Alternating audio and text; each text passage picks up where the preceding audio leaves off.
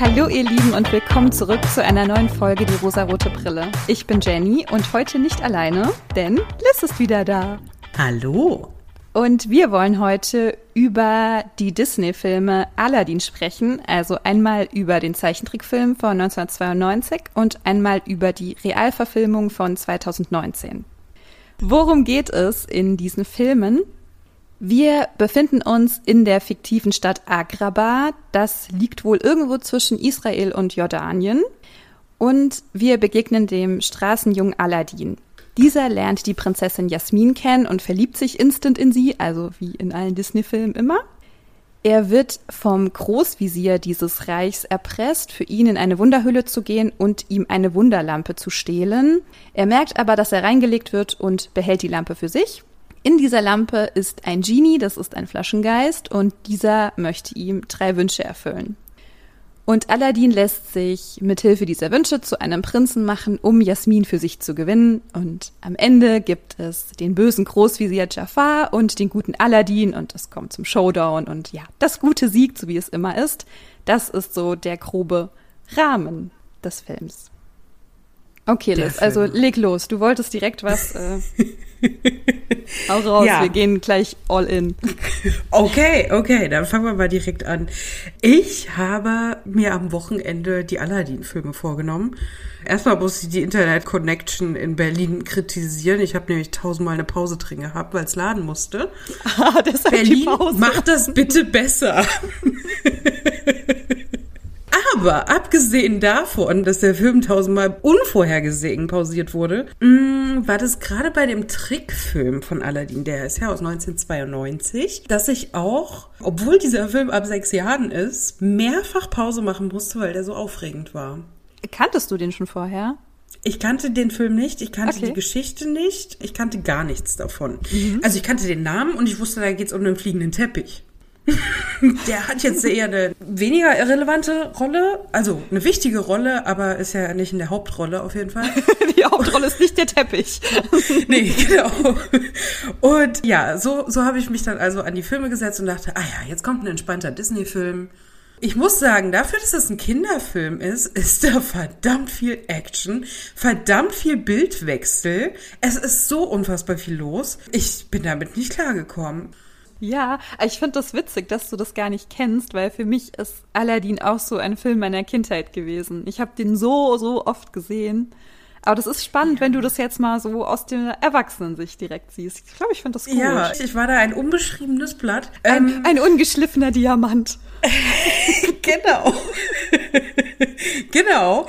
Und dann, wenn man eben einen entspannten Kinderfilm erwartet und dann kommt da so ein, ja, man kann sich anders beschreiben, so ein Actionfilm, dann ist das schon Erwartungen definitiv übertroffen. Ich war fertig. Ich habe zwischendurch einer gemeinsamen Freundin, Yassi. Yassi. Äh, Grüße gehen raus. Ja, Grüße auch an der Stelle hier. Habe ich zwischendurch geschrieben, du, ich muss dauernd Pause machen, mir ist der Film zu aufregend. Ich fand das aber irgendwie süß.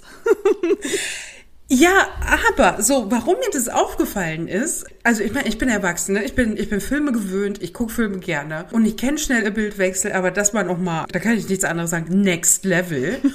und ich glaube, deswegen habe ich das als Kind nicht gucken dürfen. Also ich bin keine Mama, du wirst es wahrscheinlich bei deiner Tochter schon manchmal mitbekommen, wenn da ein Film ein bisschen mhm. Also ich glaube war. aber, dass es gibt auch bei mir so manche Filme oder Serien, wo es mir auch zu viel ist, aber das stört mein Kind zum Beispiel jetzt gar nicht so.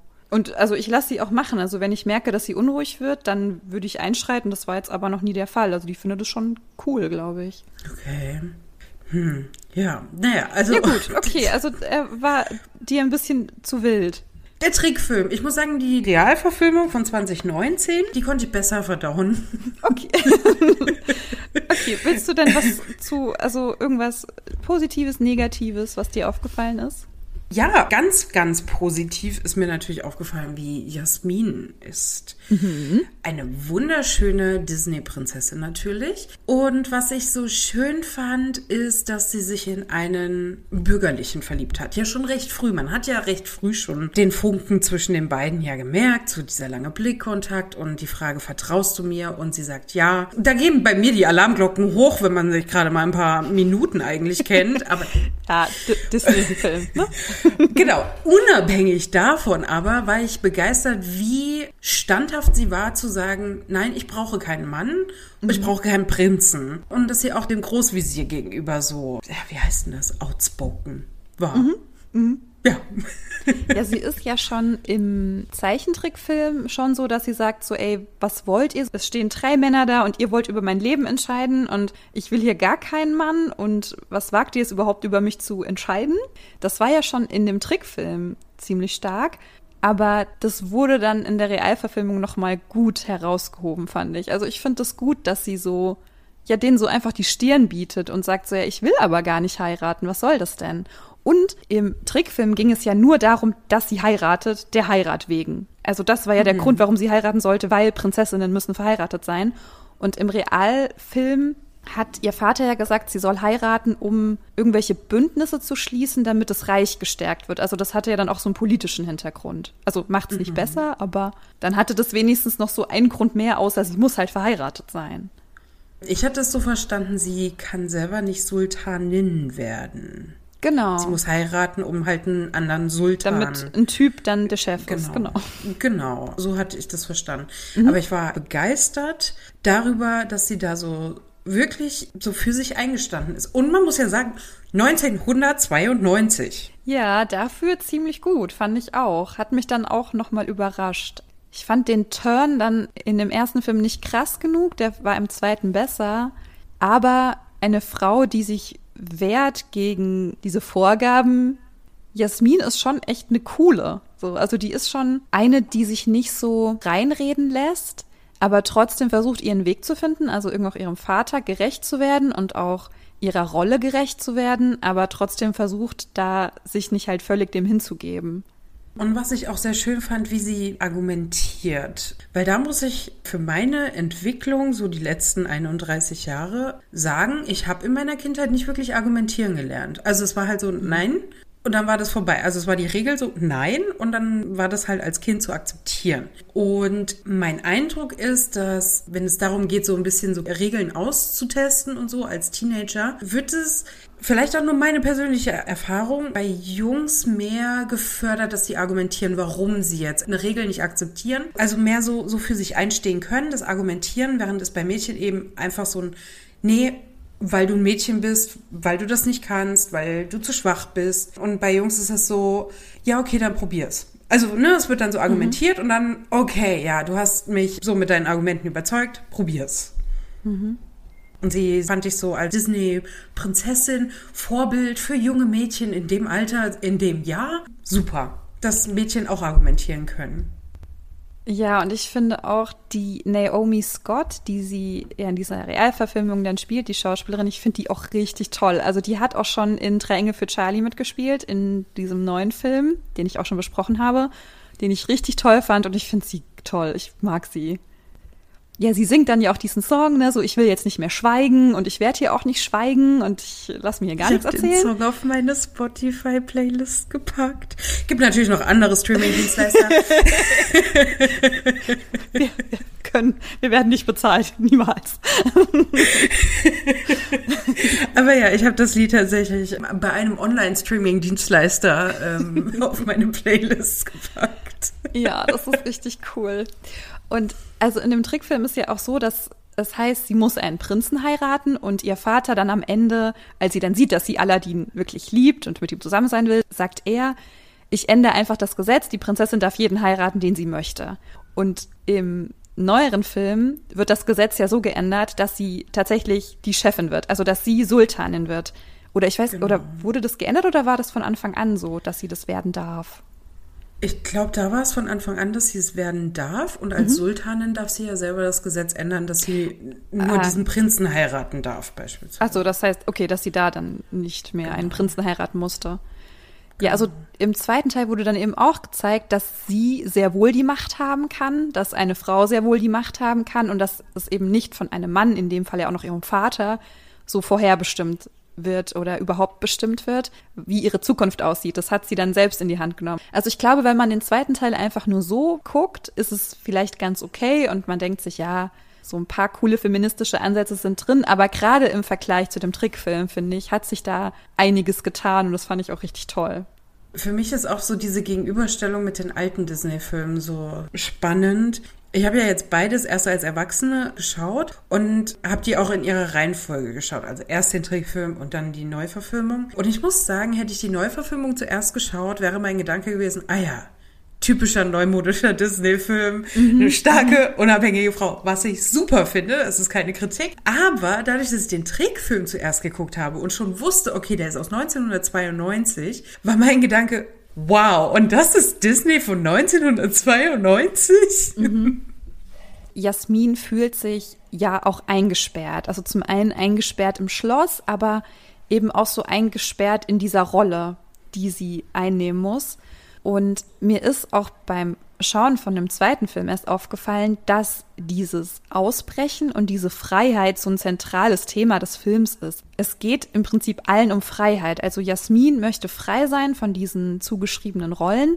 Aladdin möchte frei sein und seine Freiheit besteht eben darin, gewisse Privilegien zu haben, die er eben nicht hat.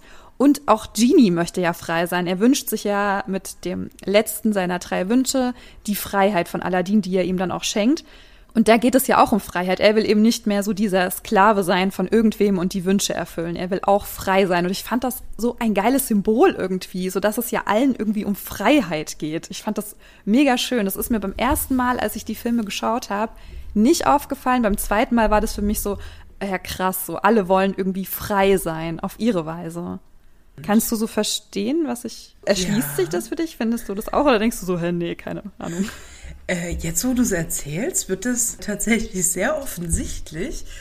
Ich hatte das so beim zweiten Film tatsächlich nicht so wahrgenommen. Mhm. Ich habe es beim ersten Film habe ich es wahrgenommen, vor allem, dass Jasmin so ein Problem mit diesen gesellschaftlichen Konventionen hat, während Aladdin ich weiß gar nicht. Ich habe seine Rolle so im ersten Film nicht so ganz verstanden. Also ich hatte den Eindruck, okay, wir brauchen ja jetzt hier so einen Underdog-Prinzen, um mal nicht so einen Rich Guy da irgendwie in so einen Disney-Film zu setzen. Aber es macht natürlich Sinn. Sie sagen ja auch beide, sie fühlen sich eingesperrt. Wow, das äh, war mir nicht bewusst, aber es macht absolut Sinn. Mhm. Und ja, jetzt wo ich es weiß, ist es tatsächlich auch sehr offensichtlich, ja. Also gerade, ne, als sie auch in dem Trickfilm ja schon beide auf das Schloss schauen und dann beide gleichzeitig genau. eben sagen, ich fühle mich so eingesperrt. Und man denkt sich so, äh, krass, also ihr habt so unterschiedliche Leben und ihr fühlt euch beide nicht wohl darin. Und das ist auch das, was die beiden dann, glaube ich, so verbindet. So dieser Drang, etwas anderes zu tun, als das, was einem vorgegeben wurde. Ich glaube, ich war einfach zu abgelenkt von der ganzen Action. Ja. ist okay. Aber ja, das ist richtig. Das ist ein sehr guter Punkt. Ähm, so werde ich die Filme jetzt auch bewerben. Es gibt ja sicherlich noch andere Leute, die alle die noch nicht gesehen haben. Dann werde ich sagen, das mhm. ist ein toller Disney-Film über Freiheit. Für mich wurde das dann irgendwann klar, dass alle sich eingesperrt fühlen wobei ja Genie wirklich in dieser Lampe eingesperrt ist, also da ja sogar wirklich sichtbar, aber dass alle da irgendwie raus wollen und es ja auch gelingt.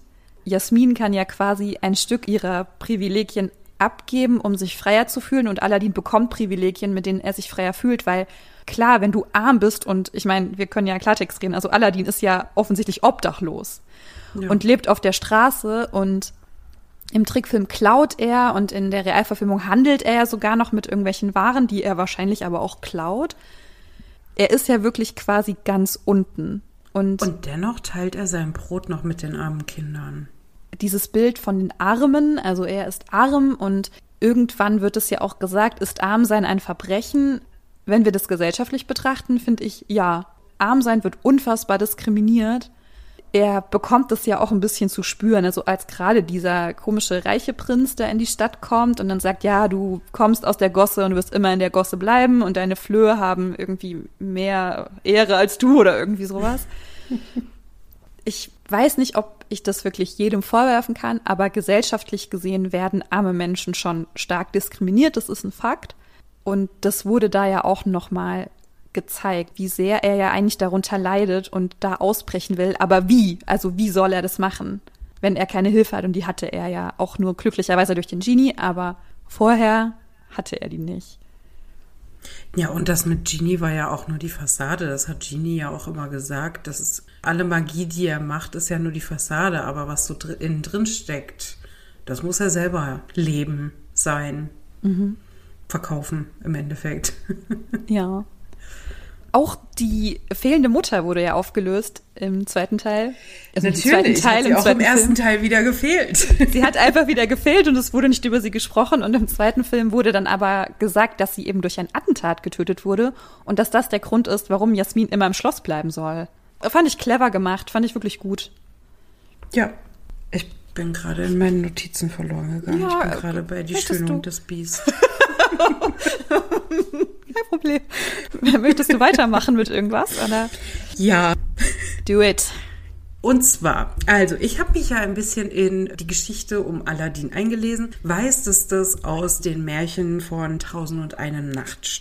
Diese Märchen wurden für den deutschen Markt jugendfreier gestaltet. Ach. Die ursprünglichen Geschichten aus Persien unter anderem und Indien, wo auch Aladdin eigentlich ursprünglich spielt, waren unter anderem auch Erotikgeschichten für Erwachsene. Och? Das ist ja nice. Und zwar, warum ich das jetzt so hervorhebe, ich habe ja Aladdin geschaut, kannte es ja vorher nicht und habe mir hier eine Notiz gemacht. Und zwar er reibt an der Lampe, Klammer auf, Fragezeichen, Ausrufezeichen, Klammer zu, und die explodiert. Okay, ich lieb's. Ich lieb's. Liz. Weißt du, worauf ich hinaus möchte? Ich glaube, jeder weiß, worauf ich gerade hinaus möchte. Ich fand, wie das dargestellt war, diese komplette Darstellung fand ich unfassbar sexualisiert mit einem absolut unsexuellen Gegenstand. Aber. Das ist geil. Das ist, das ist mir nie in den Sinn gekommen. Ich finde super. Erzähl weiter. Kontext. Ich bin jetzt auch gerade in meiner äh, fruchtbaren Phase meines Zyklus. Vielleicht habe ich auch gerade einen sehr sexuellen Kopf. Unabhängig davon habe ich das auf jeden Fall geschaut und mein erster Gedanke war tatsächlich, wow, das haben die nicht wirklich in den Kinderfilm gepackt. Und dann habe ich mich natürlich noch in die Tausend und eine Nacht ein bisschen eingelesen und dann lese ich, dass das neben so Alltagsgeschichten für Erwachsene dafür gedacht war, auch erotische Geschichten für Erwachsene zu erzählen. Bist hier top vorbereitet, hier top Recherche. Ja, nachdem ich die letzten paar Male nicht so wirklich was zum Hintergrund der Geschichten erzählen konnte, dachte ich jetzt aber mal richtig. Es macht nun alles Sinn. Ich weiß auf jeden Fall diese, diese Notiz, ich weiß es noch genau. Ich habe das gesehen und dachte wirklich, wow, das kann doch nicht nur ich mir so denken. Es macht alles Sinn, das ist geil. Okay, aber dazu hast du das Gefühl, dass ein Genie grundsätzlich auch eher so genderfluid sein könnte? Also ich meine, er ist ja schon eher männlich dargestellt. Also er wird ja auch in der Realverfilmung von einem männlichen Schauspieler verkörpert. Aber es wird ja nicht explizit erwähnt, dass der Genie ein Mann ist oder ein männlicher Geist. Der kann ja im Prinzip alles sein. Also ein Geist ist für mich eigentlich immer genderneutral, genderdivers. Mhm. Für mich hätte das definitiv auch eine Frau sein können. Ich habe gelesen, das Wort Jin ist chinesisch, steht auch für Geist. Ich bin mir aber gerade nicht sicher, ob das ein im Chinesischen neutrales Wort ist oder ein Wort mit männlicher oder weiblicher Bedeutung. In meinem Verständnis ist es genderneutral. Also ich finde, Genie könnte halt sehr gut einfach alles sein, also irgendwie genderfluide oder zumindest genderneutral, so wie du es gesagt hast. Das fand ich irgendwie ganz cool. Wobei natürlich irgendwie durch Will Smith, ich muss schon sagen, also der hat den schon echt cool gespielt. Mir hat seine Darstellung auch echt gefallen und der war halt einfach so lustig genial. Aber er verliebt sich ja in die Kammerzofe und ist dann ja auch so ganz aufgeregt und oh Gott, ich fand, ich fand diese Szene, also diese Szene, wo er auch mit Aladdin zur Prinzessin kommt, um sich vorzustellen und Aladdin absolut keinen Plan hat. Er labert nur Müll, weil er so aufgeregt mhm. ist, mit irgendwelchen Marmeladen Oh, das, das könnte ist, ich sein, ey. Das ist aber so lustig. Und der Tini nur so, mm -mm, mm -mm, sag's nicht, sag's nicht. Oh Gott, du hast es gesagt. Ja, komm, oh, komm weg von den Marmeladen. Also das fand ich sehr witzig. Aber später ist der Genie dann ja selber so aufgeregt, als er dann mit, oh Gott, wie hieß sie denn nochmal? Die Kammerzofe. Ich habe keine Ahnung. Also er ist dann ja sehr aufgeregt irgendwie mit ihr und äh, nervös und labert dann ja auch Quatsch aus lauter Aufregung. Also das fand ich dann so ganz ich schön. Sein. Das könnte so ich sein. Ja, logisch. Also jeder, ne? Ich habe mir hier noch ein Zitat notiert. Du müsstest es mir gleich auch nochmal korrigieren, weil ich habe es mir natürlich auf Englisch notiert. Ja, a woman appreciates a man who can make her laugh. Ja, also eine, eine Frau, Frau be bevorzugt einen. ja, reden wir einfach gleichzeitig und ich falsch. eine Frau bevorzugt einen Mann, der sie zum Lachen bringt. Sagen die mhm. das so im Film? Aber wer ja. sagt das denn? Das sagt der äh, Jafar zur Jasmin. Das sagt der Jafar. Der Jafar ist kein Mann, der irgendwen zum Lachen bringt. Ich fand das so absurd, weil ich fand, Jafar hat so ein bisschen diese toxische Männlichkeit ja, äh, verkörpert. Und was auch wieder so ein typisches Disney-Ding auch ist, ist, dass die Bösewichte ja alle irgendwie so diese toxische Männlichkeit haben, mhm. aber so ein unterschwellig queeren Touch haben. Mhm. Ja, weil er auch so krass geschminkt ist. Also in dem Trickfilm zumindest, ne? Genau, mhm. also er ist krass geschminkt. Auch so von der Art hat er so ein bisschen, ich kann es gar nicht beschreiben, so, er bewegt sich ein bisschen anders mhm. als die anderen Männer in dem Film. Mhm. Wodurch halt eben so häufiger mal der Gedanke entstehen kann, okay, ist er vielleicht schwul oder ist er vielleicht trans oder ist er vielleicht irgendwie ein bisschen metrosexuell? Gibt es ja die verschiedensten Formen. Auf jeden Fall, diese Aussage strotzt ja mal wieder von toxischer Männlichkeit. Und das habe ich häufiger jetzt so in anderen Kontexten gelesen, dass Personen, die mit ihrer Sexualität nicht im Reinen sind, besonders trans- und queerfeindlich sind. Mhm. Und das würde diese Aussage auf jeden Fall erklären, weil die einfach so kam für mich so unverhofft. Die war in keinem Kontext, die kam. Also ich würde deiner Aussage auch voll zustimmen, dass man eher feindlich etwas gegenübersteht, was man in sich selber noch nicht geheilt hat. Kann ich voll nachvollziehen. Jafar ist halt schon so, der ist einfach böse, so der hat auch nichts Liebenswertes so an sich. Nee, also für mich gibt es wirklich geil. nichts, wo ich ihn irgendwie gut finde. Wo ich sagen kann, ja, das kann man nachvollziehen oder das könnte man ihm verzeihen oder so. Der ist halt einfach fies, so der nutzt alle aus, der redet schlecht über Jasmin, der beeinflusst den Sultan mit seiner komischen Magie oder was das ist. Also der ist ja wirklich einfach nur böse. Das ist richtig. Ich habe aber so langsam so ein kleines Problem damit, dass, dass, bei Disney immer die Welt so in Gut und Böse aufgeteilt wird. Weil es gibt so viel dazwischen. Natürlich gibt es Grund auf böse Menschen, will ich gar nicht bestreiten, aber bei vielen hat es ja einen Grund. So jetzt bei Jafar ist es mir so das erste Mal, wo wir drüber reden, so aufgefallen, wo ich so denke, okay, vielleicht ist es tatsächlich, dass er mit seinen grundsätzlichen Problemen mit sich selber hat und deswegen so Grund auf böse ist. Dass er das so überdeckt ver versucht mit seiner Boshaftigkeit, um ja seinen weichen Kern nicht zu zeigen. Aber mich stört es so ein bisschen, dass so, so die Welt so, so gespalten ist in Gut und Böse, weil ich finde, selbst der beste Mensch kann auch mal Fehler machen, die als böse bewertet werden und und das macht sie aber nicht von Grund auf böse.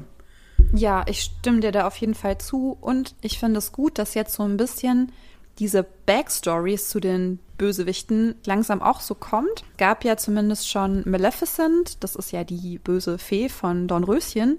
Da gab es ja schon Filme zu. Und jetzt kommt ja auch Cruella, die Cruella de Vil ich glaube, dass dann durch diese Geschichten so ein bisschen aufgearbeitet wird, warum sind die denn böse geworden? So, was ist denen denn passiert, dass die böse geworden sind? Und ich möchte es von allen sehen. Ich möchte es vor allem von Ursula sehen, von Ariel unbedingt.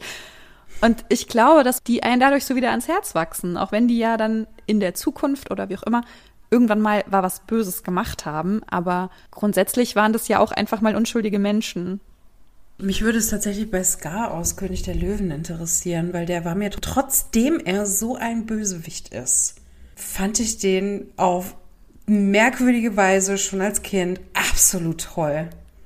ich meine, Scar, okay, wir schreiben ein bisschen ab, aber Scar sieht ja einfach komplett anders aus als alle anderen Löwen. Also was ist da passiert? Ja. Was hat die Mutter getan? So, No Slut-Shaming, aber mit wem war sie unterwegs?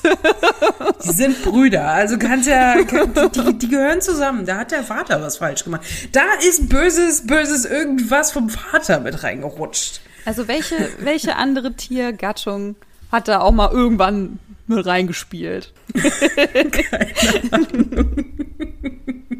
Okay, so schön, dass wir gerade einmal durch alle Disney-Filme durchgehen. ja, aber ich, ich liebe auch die meisten, also. Ja.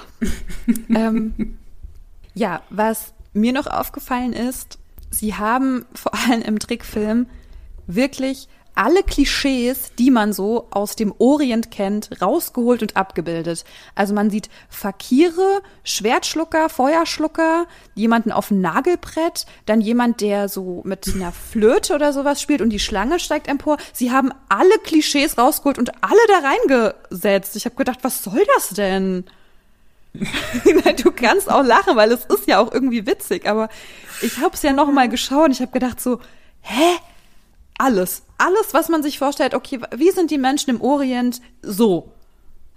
Ich habe gedacht so, okay, man hätte auch einfach zwei Sachen zeigen können, aber alles, muss es wirklich alles sein? Das ist krass, weil mir das nicht aufgefallen ist. Ich fühle mich gerade richtig ignorant. Ach, nein, Quatsch, das ist mir auch niemals aufgefallen. Es gibt manchmal so Momente, wo ich denke so, ach, guck mal.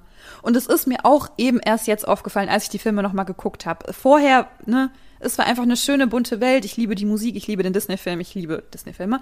Also, also ich weiß Aber noch, dass ich mir die Augen zugehalten habe, als Aladdin dem Messerschlucker das Messer aus dem Hals gerollt oh, hat. Ja. Ja, das ist übel. Das war auch wieder so ein Punkt, wo ich Pause machen musste, weil mir das zu viel war. Für einen Kinderfilm wohlgemerkt. Das sind scharfe Messer. Das, ähm, ja, ja. Ich ja, weiß, was du meinst.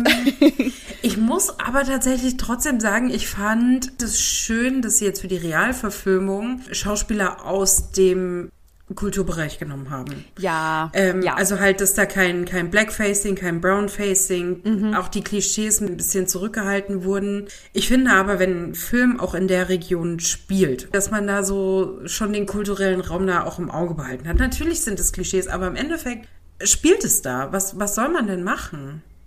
Ich finde auch, man hat bei so einem Film keine andere Wahl. Genau. Wenn da jetzt boah, mir fällt jetzt irgendwie natürlich kein Beispiel ein, aber keine Ahnung, so ein Chris Hemsworth, der zum Beispiel den Thor gespielt hat. So ein großer, starker, sehr blonder, sehr muskulöser Mann. Und der soll jetzt, okay, es ist einfach unvorstellbar, dass der zum Beispiel in Aladdin spielt.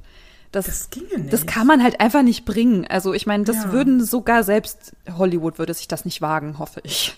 Und naja, das Blackfacing das war, und Brownfacing gab es schon. Das stimmt, ja, aber ich finde so jetzt muss es einfach, also es gibt genug SchauspielerInnen, die entweder einen Migrationshintergrund haben oder einfach aus den Ländern stammen und die man dafür einfach auch casten kann. Und ich weiß nicht, wie es bei Aladdin ist, ob sie vielleicht dann sogar bei den KostümbildnerInnen, VisagistInnen drauf geachtet haben, dass die vielleicht auch einfach aus dem, ja, aus dem Bereich kommen. Das klingt jetzt schon wieder so komisch. Ich dass sie die Kultur kennen. Genau, dass sie die Kultur kennen. Dankeschön. Ja, gerne. also der Meha Massoud, der den Aladdin gespielt hat, der ist zum Beispiel Ägypter. So. Und mhm. ich finde, darauf muss man einfach achten. Es gibt Filme, da ist es egal. Und ich finde, bei Filmen, wo es egal ist, könnte es auch einfach noch egaler dargestellt werden dass zum Beispiel eine Belle, also wir haben ja über die Schöne und das Biest gesprochen, warum kann eine Belle zum Beispiel keine Woman of Color sein? Das ist irgendwie schwierig, weil also die Emma Watson sieht ja einfach schon sehr aus wie die Belle aus dem Trickfilm. Und es ist ja auch okay und ich will das gar nicht kritisieren, aber es gibt einfach Filme, da könnte es egaler sein, aber gerade bei Aladdin ist es eben nicht egal. Und das ist gut, dass sie darauf geachtet haben. Ja. Genau, das finde ich auch. Tatsächlich wird nicht Ariel mit einer Person of Color gefilmt? Ja. Ich glaube, sie heißt Haley Bailey oder so. Bailey? Haley Bailey? Ähm, genau, die wird die Ariel spielen. Ich freue mich schon drauf, es wird geil. Das wird oh, einfach den, gut. Auf den Film freue ich mich auch schon. Weil ich habe da tatsächlich in, ich nenne es mal in meinem internationalen Freundeskreis, äh, verschiedene Stimmen dazu gehört, wieso die Meinung ist, warum man denn die traditionellen alten Disney-Filme jetzt so divers gestalten muss, weil die Filme gehören ja so. Es gehört sich so, man kennt es so. Habe ich jetzt auch nicht nur von Personen aus Deutschland gehört, sondern auch von Amerikanern, auch von People of Color, verschiedenster Formen, von Männern, von Frauen. Also wirklich in, in verschiedensten Kontexten habe ich das schon gehört. Wo die Kritik eben ist, man kennt es halt so, warum soll man es denn jetzt auf Zwang ändern? Und die Kritik kann ich ein klein wenig nachvollziehen. Ja. Nicht, dass es mich stört, aber ich kann die Kritik nachvollziehen, warum man es jetzt auf Zwang diversifiziert und nicht was Neues, Diverseres gestaltet. Ich denke jetzt zum Beispiel auch an so einen Film wie Pocahontas. Also ich finde nicht, dass man Pocahontas mit einer weißen Schauspielerin besetzen nee, sollte. Also es gibt halt Filme, so da ist es einfach super wichtig und es ist Filme, da ist es nicht so wichtig und dann finde genau. ich, da sollte man es auch aufbrechen dürfen. Also ich hätte Absolut. auch überhaupt kein Problem damit, wenn Ariel eine weiße rothaarige Schauspielerin wäre. so, ich habe damit genau. überhaupt kein Problem. Aber dadurch, dass es bei Ariel eigentlich eben keine große Rolle spielt, weil es da eben nicht um diese Herkunftsgeschichte geht oder ja ein bestimmtes Land oder eine bestimmte Region geht. Keine Ahnung, Ariel kann auch sehr gut eine Asiatin zum Beispiel sein. Um das jetzt mal das sehr grob zu fassen und da auch aus jedem Land stammen. So. Ab, absolut, absolut. Ich bin da voll dabei. Eben halt die Kritikpunkte, ich fand die ein wenig nachvollziehbar, ist natürlich am Ende hat jeder und jede seine ihre Meinung und das ist vollkommen in Ordnung. Mhm. Ich glaube, worauf Disney halt gerade setzt, ist so schlecht gealterte Filme nochmal in ein besseres Licht zu rücken und das ist wichtig. Und Jasmin nennt ihren Vater in der Realverfilmung ja auch Baba. Also sie sagt nicht Papa oder Vater zu ihm, sondern Baba. Also zumindest in der deutschen Synchronisation ist das so. Nee, das ist richtig. Sie nennt ihn Baba. Wie hat sie ihn denn im ersten Film genannt? Ich glaube Vater tatsächlich. Also da hat sie ihn nicht Baba genannt. Und ich glaube, dass in der Realverfilmung auch mehrere, oder bilde ich mir das gerade ein, wurde da auch so ein bisschen Bezug genommen auf Allah, also auf diesen muslimischen Glauben. Dass der Vater auch sagt, so ja, ich hoffe, Allah gibt euch den Segen oder irgendwie sowas. Kann das sein? Oder wünsche ich mir das einfach nur? Oh, ich habe das extra mit Untertitel geguckt, damit ich auch wirklich solche Feinheiten nicht übersehe. Und ich habe es nicht mitbekommen tatsächlich. Okay, vielleicht war das auch eine Wunschdenk von mir. Das kann auch gut sein. Aber das ist mir zumindest aufgefallen. Also zumindest dieses eine Wort wird zumindest nicht eingeenglischt oder eingedeutscht oder wie auch immer, sondern sie nennt ihn einfach Baba. Das ist halt einfach der Name für Vater. Das ist so süß. Das ist mir, das ist mir nicht mal aufgefallen. Ich dachte, sie hätte ihn im ersten Film auch Baba genannt. Aber. Nee, also da war es auf keinen Fall so. Da hat sie ihn auf jeden Fall Vater genannt. Da gab es dieses Wort nicht. Mhm. Da gab es auch keinen religiösen Bezug. Ich bin mir gerade echt nicht sicher, ob es ihn im zweiten Film überhaupt gab oder ob ich mir das einfach nur gewünscht habe oder ob es einfach dann so selbstverständlich war. Aber für mich würde das halt total gut reinpassen. Wenn er auch irgendwas sagen würde, wie so, ich gebe euch den Segen und ich hoffe, Allah segnet euch, oder weiß ich nicht, oder ich bete zu Allah, dass das und das passiert, weil der muslimische Glaube eben gerade auch in diesem Bereich, also ob das jetzt eben Jordanien oder Israel oder Indien ist, also so in, der ist da ja auch einfach mehr vorhanden, auch, weiß ich nicht, so Türkei beginnt das ja auch schon.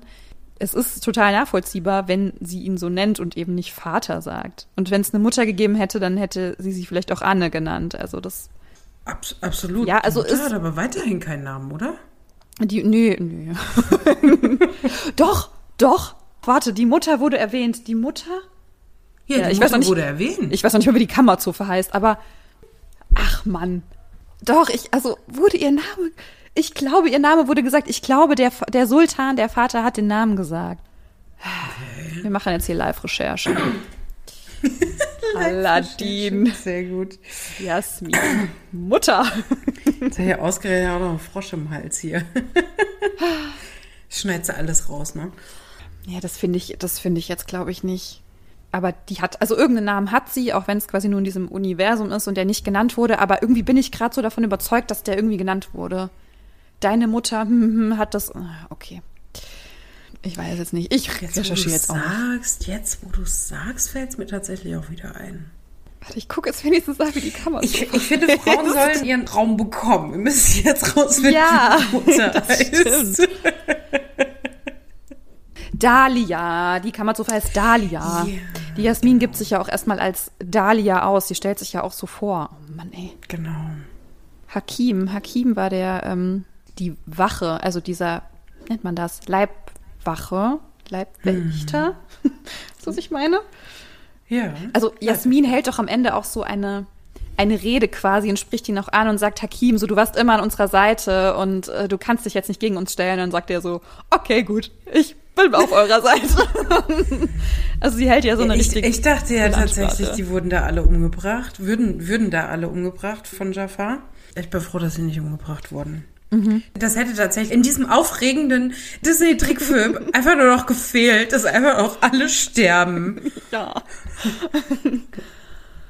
Ich habe nur eine Kritik an dem Film. Das ist, dass es eben wieder eine sehr heteronormative Beziehung ist und dass es wieder sehr stark um Liebe geht und dass sie natürlich zueinander finden und sich verlieben und für immer zusammen sind. So das wird natürlich ist wieder das Bild, was vermittelt wird über diese Liebe. Das ist die einzige Kritik, aber es ist ein Disney-Film so. Also man erwartet es auch irgendwie und deswegen verzeiht man es auch schneller, also ich zumindest. Das müssen wir ja jetzt aber auch wieder ins richtige Licht rücken. Die Originalgeschichte um Aladdin dreht sich ja auch um die Liebesgeschichte zwischen der äh, Sultanstochter und Aladdin.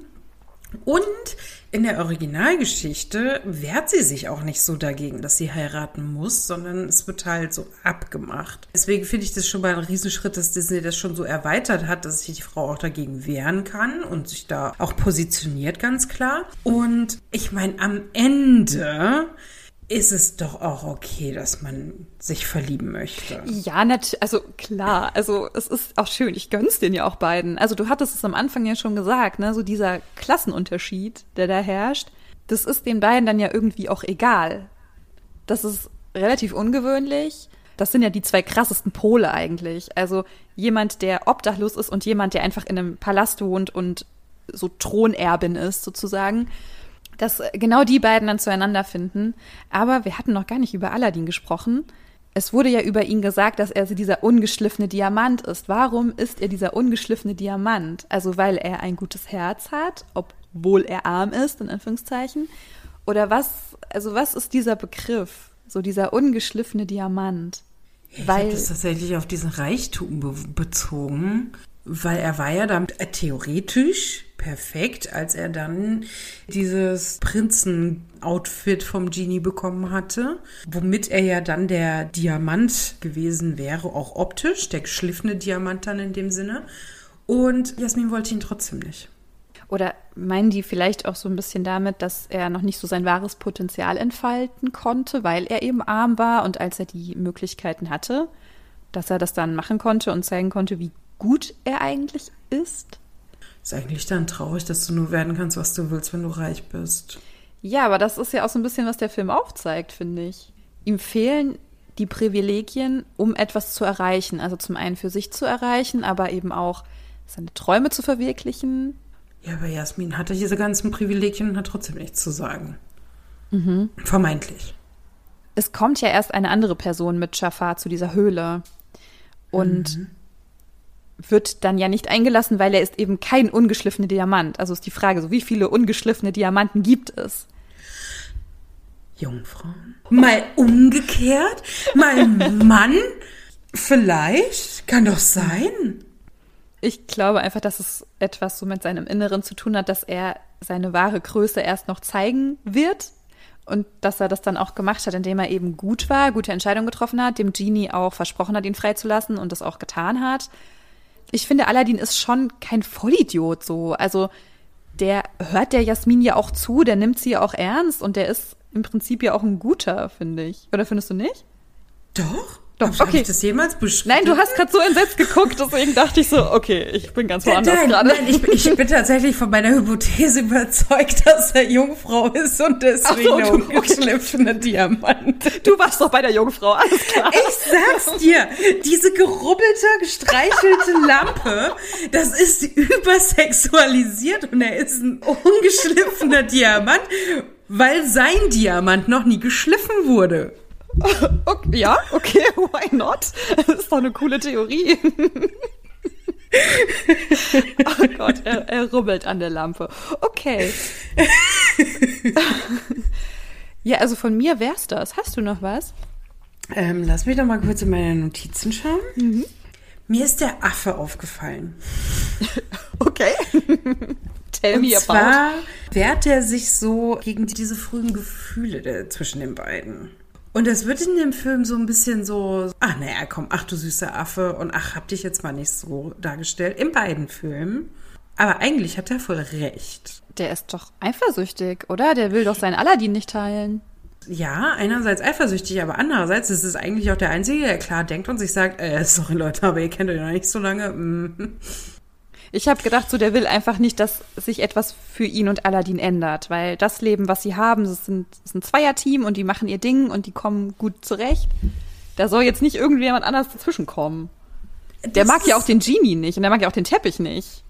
Das ist richtig. Er ist grundsätzlich skeptisch, was ich eigentlich auch gut finde, weil das einfach zu schnell ging. Also meinst du, Das er ist, ist so bei Disney-Filmen ja immer, aber meinst du, er ist so das gute Gewissen quasi, was so hinter Aladdin steht und ihm sagt so, jetzt mach mal langsam? ja, nur dass er halt so ein bisschen als eifersüchtig dargestellt wird und alles so ein bisschen lachhaft. Ich finde, den Affen hätte man ein bisschen ernsthafter darstellen können. Und dann wäre das ein absolut guter Nebencharakter geworden, der nochmal so ein bisschen Realität in diese ganze Liebesgeschichte haucht und sagt, äh, Leute, ich weiß nicht, über welchen Zeitraum reden wir denn? Das waren noch zwei Wochen, dieses Ganze. Ja, länger nicht. Ja. Und hallo! Rote Flagge! Ist ja alles nochmal gut gegangen, ne? Der wissen wir nicht. Die haben geheiratet und was dann? Wir wissen es wie immer nicht. Wir wissen es nicht. Was ist dann passiert? Warten wir mal noch 30 Jahre ab bis zur nächsten Verfilmung. Was wirklich geschah nach der Hochzeit? Wurde erstmal schön der Diamant geschliffen nach der Hochzeit. Ja, und der Affe wird der Scheidungsanwalt. Ja, nee, also das wäre so mein Kritikpunkt zu sagen, okay Leute, das geht wieder alles viel zu schnell. Und da muss sich tatsächlich die Eiskönigin, die Schwester, Die Anna. Die Anna und ihr Buddy, die hängen viel länger aneinander rum und er wartet viel, viel länger auf den Antrag, weil er weiß, äh, es ist ein bisschen früh und naja, okay, passt gerade nicht so. Das ist viel gesünder und viel besser. Ja, also ich glaube, sie wollten jetzt ja auch einfach schon nah am Trickfilm bleiben und da ist es halt die Liebesgeschichte, die am Ende auch für beide romantisch gut ausgeht. Ja. Aber ja, also gerade wenn man so Frozen sich anguckt, so es braucht halt keinen Typen. Bei Vajana braucht es keinen Typen, der romantisch irgendwie damit reinspielt. Und das ist schon gut. Also das wird auch immer mehr. Es wird immer mehr coole ProtagonistInnen geben, die einfach kein Love Interest brauchen, um was Tolles zu erleben, um ihr Abenteuer zu bestehen oder um etwas für sich zu erreichen. ja gut, okay, dann war's das für heute. Und Vielen Dank für die Aufmerksamkeit. ja, ich hoffe, es hat euch gefallen. Ich würde mich auf jeden Fall sehr über Feedback, Anregungen, Vorschläge freuen. Könnt ihr mir sehr gerne schreiben auf Instagram oder auch per Mail. Das findet ihr alles in der Folgenbeschreibung und in der Podcast-Beschreibung. Und wenn ihr mögt, hören wir uns wieder in der nächsten Woche. Und auch Liz, wir beide hören uns auf jeden Fall auch ganz bald wieder. Wir haben nämlich schon wieder einen neuen Film in petto hier. Ja, bis dann.